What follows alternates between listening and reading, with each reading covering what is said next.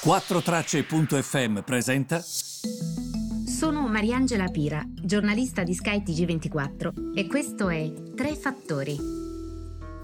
Buongiorno a tutti, benvenuti Tre Fattori del 6 aprile. Allora, Partiamo subito uh, dal um, primo fattore, che è quello ovviamente relativo all'Ucraina. Il petrolio che continua a mm, incrementare il suo guadagno, uh, siamo intorno ai 102 dollari a barile per intenderci. Mm, ricordatevi sempre che sono due gli indicatori che guardiamo. Il WTI estratto nel Texas occidentale a 102 dollari circa e il Brent estratto dal mare del nord che è circa 107 dollari e ehm, le nuove sanzioni alla Russia sicuramente ehm, in qualche modo um, come dire, ehm, hanno un effetto perché se tu metti nuove sanzioni sul petrolio è, è ovvio che questo uh, solleva dei timori inerenti all'offerta del petrolio, no?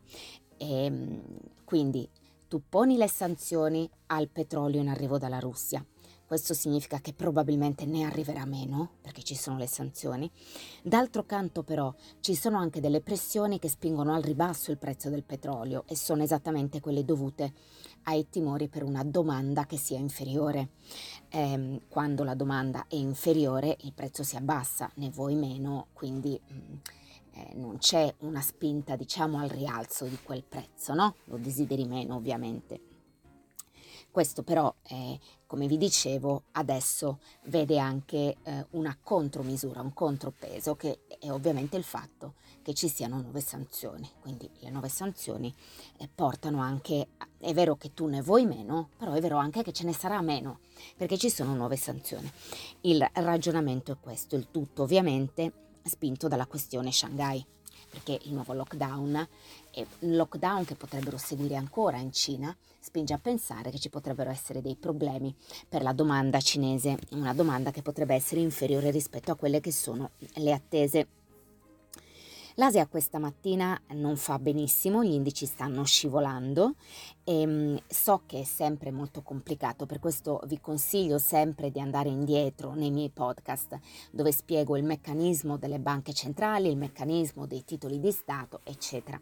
Ma quando il rendimento, quindi prendete questo in modo sintetico, quando il rendimento dei titoli di Stato è un rendimento che cresce così tanto, quindi io investo in un titolo di Stato a medio termine, a lungo termine e il rendimento è alto, quando il rendimento è così alto vuol dire in generale è un indicatore di un rallentamento dell'economia. C'è chi dice che il rendimento di un titolo di Stato, di un'obbligazione americana ad oggi, um, significa proprio un hard landing, quindi un atterraggio duro per l'economia americana.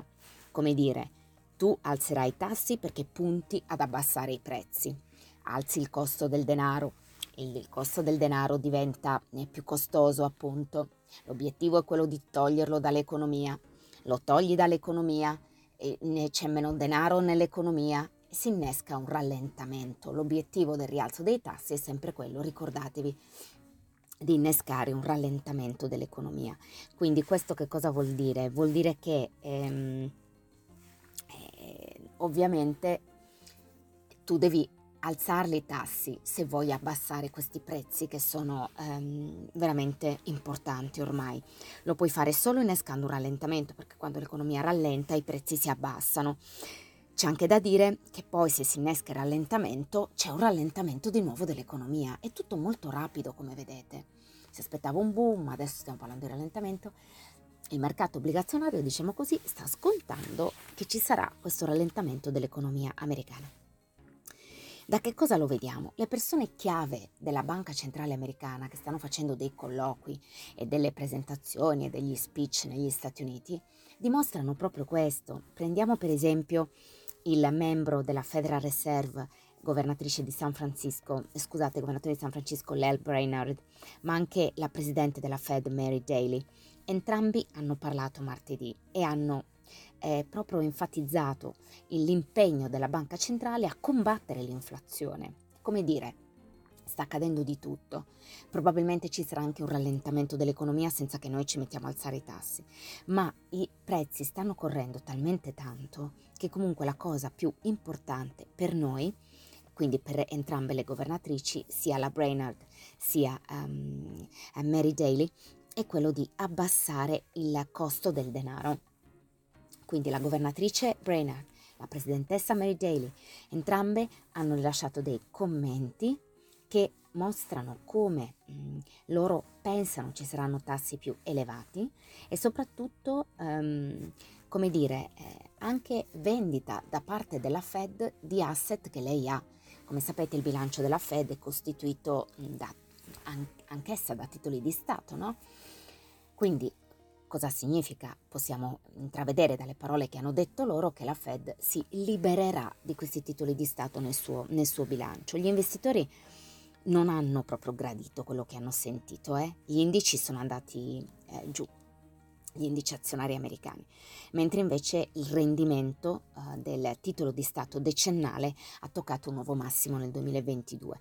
Questo proprio perché hanno capito che l'obiettivo della Fed è combattere l'inflazione e questo porterà i tassi a crescere. Ovviamente a Wall Street tutti i titoli eh, che si sono indebitati a tassi bassi e che adesso vedranno i tassi crescere, questo per esempio è un effetto, giusto per farvi toccare con mano che cosa significa questo, è ovvio che questo non è piaciuto loro. Non è un caso se ieri negli Stati Uniti l'indice che ha fatto peggio qual è stato? Il Nasdaq che ha ceduto oltre due punti percentuali perché evidentemente ehm, non è piaciuto, poi vedremo e oggi verranno pubblicati i verbali della Fed, quindi capiremo certamente qualche cosa in più relativamente eh, a questo.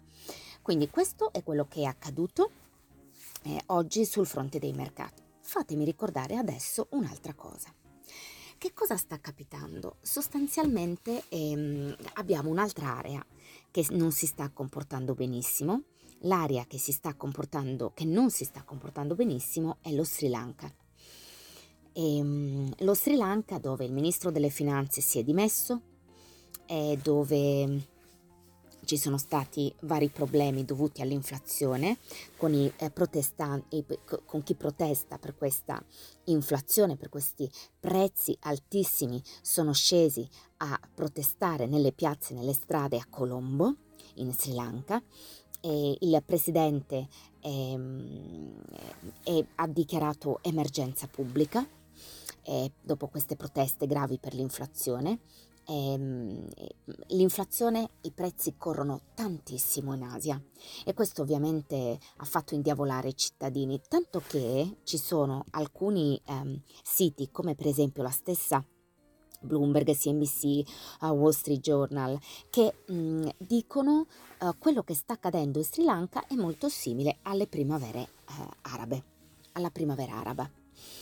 Eh, il, il, le proteste di, di, migliaia di persone, ripeto, che sono scese in strada in Sri Lanka, erano um, relative alla alle dimissioni del suo presidente, eh, Gotabaya eh, Rajapaksa, spero di pronunciarlo bene, e il, lo slogan era Gotta go, Gorabaya, devi andartene, Gotabaya. Eh, sicuramente c'è uno stato d'emergenza, gli analisti, come vi ripeto, eh, pensano che sia la versione della primavera araba, diciamo sri lankese. Il presidente poi eh, ha revocato lo stato d'emergenza, che però non ha ehm, interrotto le dimostrazioni. Eh, sono le primavere arabe nello Sri Lanka, un, um, diciamo che le persone ovviamente vogliono finisca questa regola autoritaria, questa gestione eh, pessima economica eh, e vogliono instaurare la democrazia. Questo è eh, quello che ha detto per esempio uno studioso in questa società che si chiama Millennium Project, che segue lo Sri Lanka da sempre. E, ehm, e, e le primavere arabe ovviamente si riferiscono, lo sapete bene, a quella serie di proteste che era iniziata uh, con un venditore in Tunisia che si era proprio immolato, ve lo ricorderete, nel 2010 e, ed erano, si erano diffuse in, tutte, in tutti i paesi del mondo arabo come Egitto, Libia, Siria contro questi regimi autoritari corrotti, contro la povertà. E quattro autocrati, inclusi Mubarak, eh, erano stati mm, cacciati via durante la primavera araba. E Rajapaksa è molto potente, il suo clan del presidente Rajapaksa lo è altrettanto. Ha governato lo Sri Lanka per decenni e poi era brevemente uscito eh, dal potere, nel 2019 era tornato per essere eletto presidente. Um, sebbene eh, sia sempre stato in difficoltà per questi problemi legati alla corruzione, all'insoddisfazione da questa gestione economica pessima, eh, Gotabaya una volta era anche popolare perché mh, aveva interrotto le guerre civili che duravano decenni nel 2009 eh, contro i separatisti del Tamil. Ehm, eh,